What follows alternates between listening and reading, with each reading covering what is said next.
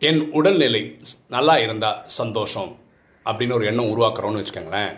நல்லா இருந்தா அப்படின்னா டவுட்டாக சொல்கிறோன்னு அர்த்தம். என் கடன் அடையலைன்னா அப்படின்னு சொன்னோன்னா பயந்து ஒரு எண்ணம் உருவாக்குறோன்னு அர்த்தம். எப்போவுமே பயந்து சந்தேகத்தோட எண்ணங்களை உருவாக்கக்கூடாது. ஸ்ட்ரெயிட்டாக நான் நல்லா இருக்கேன் என் கடன் அடைஞ்சிரும். இப்படி பாசிட்டிவாக தான் உருவாக்கணும். எண்ணம் போல் வாழ்வு.